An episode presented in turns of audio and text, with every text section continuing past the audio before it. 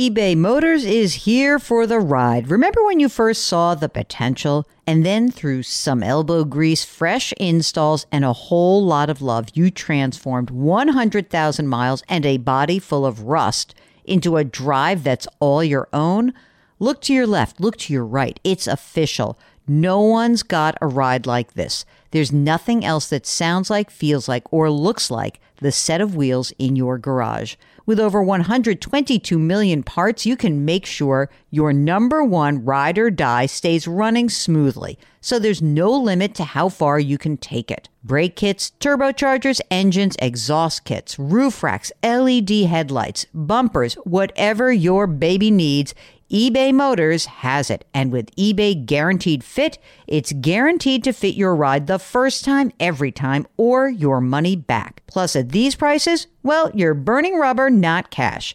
Keep your ride or die alive at ebaymotors.com. Eligible items only, exclusions apply. When it comes to your finances, go for the credit card that's always there for you. With 24 7 US based live customer service from Discover, everyone has the option to talk to a real person anytime, day or night. Yep, that means no more waiting for quote normal business hours just to get a hold of someone. We're talking real service from real people whenever you need it. Get the customer service you deserve with Discover. Limitations apply. See terms at discover.com slash credit card. Welcome to the Jill on Money podcast. It is Tuesday, March 2nd, and we are here to take the mystery out of your financial life. We try so hard. The best way that you can reach us is to send us an email.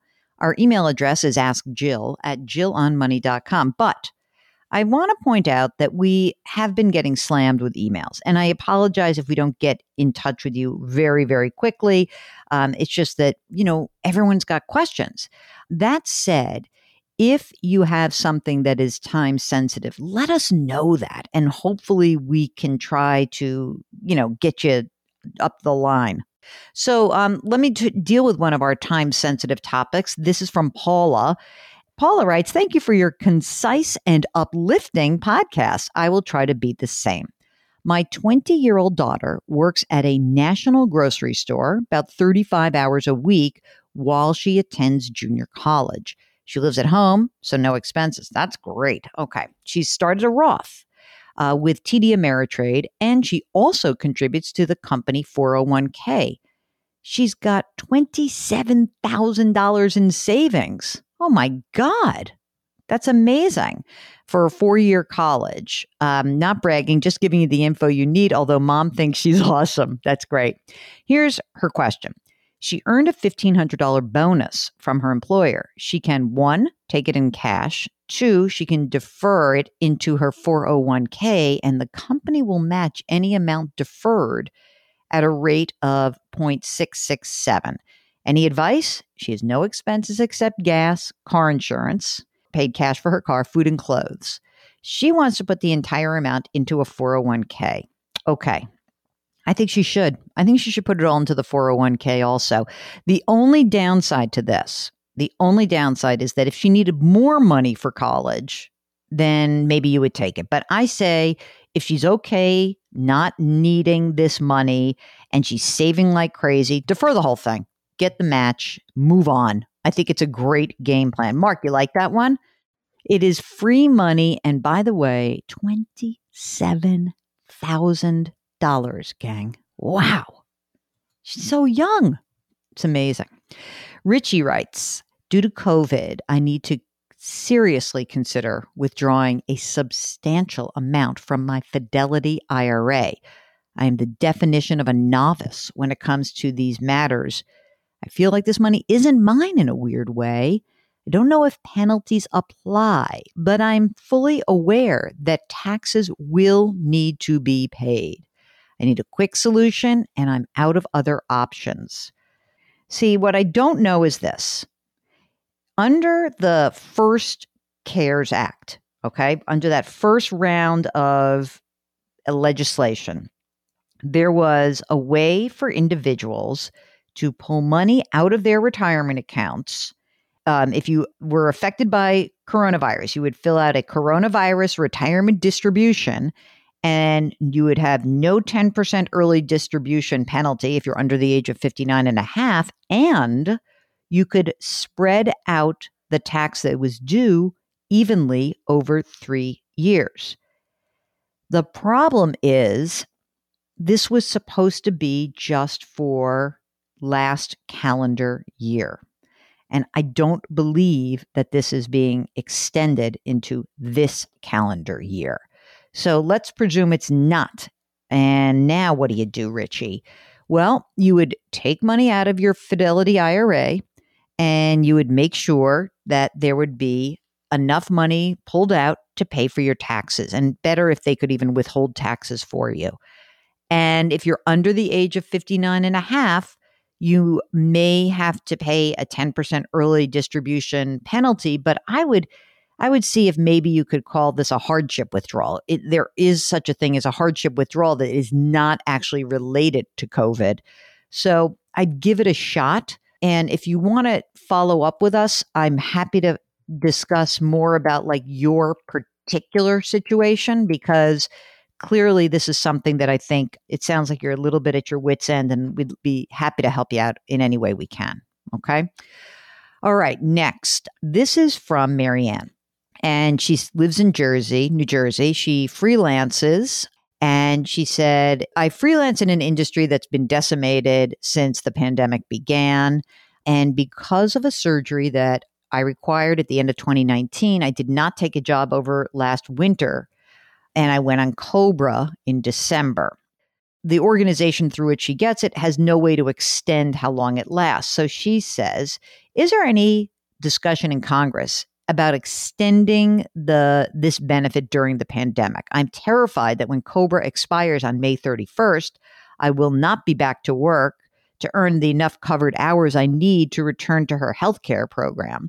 I suffered a, oh my God, I suffered a pulmonary embolism a few years back. It nearly took my life. I was just 50. I had no underlying conditions. I had no idea that I would require $100,000 in surgery, screenings, sonograms, medication, all that stuff.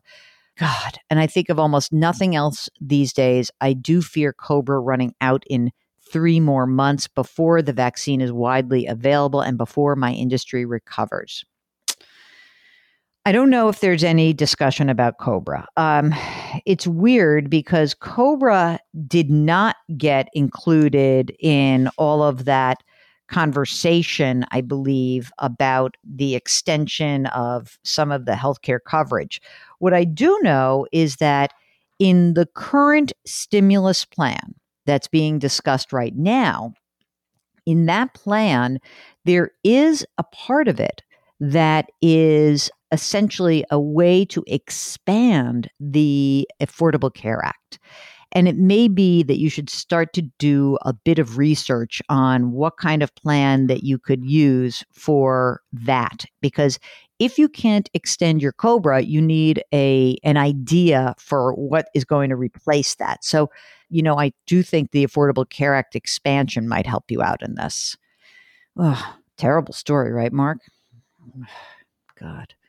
Okay, John writes In 2016, I took out a long term care policy for me and my wife because I trusted my advisor and because I had a few assets that I really wanted to protect. I'm halfway through a 10 year payment plan, going through a divorce. Oh my God. And aside from that, COVID has beat my business up pretty badly, and I'm not so sure about the future. I never felt great about the policy to begin with, but now I really don't the payments are, oh my God, about just about $5,400 a year for 10 years. Um, that's for me, and then again for my soon to be ex wife. Should I let the policy go or continue to make the payments, or at least my own portion? I have a problem with this because we don't know enough about them, right? I don't know how much money you have frankly, a lot of the reason that you might have purchased the long term care policy in the first place was so you could essentially be protected if one of you were to get sick and then the other one survive. But with now a divorce, it may not be quite as important and it's just you. Um, I'm inclined to say let this thing go, but before you do that, I'm, I'm interested in hearing a little bit more about you. Okay. All right. Now, uh, if you missed our weekend shows, we had the fabulous Dan Roberts talking about Bitcoin, and a couple of you wrote in after th- those shows. And this is from Malcolm, who says, "When you invest in Bitcoin, do you get possession of a coin? No, it's it's like a figment of our imagination. Just imagine that you're getting that. You get an electronic confirmation that you own this thing called Bitcoin." Next question: When Tesla invested all that money, billion and a half dollars how did that influence the price of Bitcoin? Well, I mean, look, a billion dollars is a big investment. Um, I think the bigger influence might have been that when you hear Elon Musk is using 10% of the of Tesla's cash reserves to buy Bitcoin, that's a real signal that he's a believer in the long term. So I think that that shows influ- money number one, but also influence. Okay. Um, and then more questions. Malcolm says, I understand there are only going to be 21 million Bitcoins minted. Where are they minted? so, what happens is they're minted through this crazy formula that a, a, big supercomputer or a series of supercomputers has to actually solve. And, um, and that's why they're sort of also known that Bitcoin is known to be sort of a very big enemy of climate folks who say you're, we're using all this computer power to what? What are we doing this for? Um, when you spend funds from your Bitcoin account, what's the cost per tr- transaction? Mark, is that zero? I think so. Yeah, it does. That's right. You're right. It depends on the platform that is used. So some some platforms might take a little piece of the action. So okay, so that's that. Keep sending in those Bitcoin questions. Um, here is Ken who says he loved the Bitcoin boot camp. He's got a couple questions himself. He says, The thing an entrepreneur looks for is a need, a problem that needs to be solved. So, what problem is Bitcoin solving? We already had money, and the US dollar is the world's reserve currency. So, the problem that the original Bitcoin folks were trying to solve was how do we create a currency that is free from a central bank oversight, which they might call manipulation, and how can we transact business without having as many fees from financial intermediaries? So I think that that's not only that, it's just sort of a fun thing that they wanted to solve, but I think that was what they believed was the problem they were trying to solve. Okay, so then Ken goes on with Bitcoin's huge valuation fluctuations. It's actually creating more problems to depend on it in a real economy. So maybe it has no actual value. Is this tulips or what? Ken, I love that idea. I don't know. I'm sort of with you that it's right now trading like tulips, like a mania. But if there is some notion that there will be an easy, efficient way to transfer assets globally without financial intermediaries, then it will be the real thing. But it ain't there yet. Right now, it's a little more tulip than reality. Okay. Thanks so much for listening. This has been a great pod. And if you've got financial questions, we'd love to hear from you. All you have to do, send us an email. Ask Jill at jillonmoney.com. Send all of your Bitcoin questions to Mark. He's becoming the Bitcoin expert here.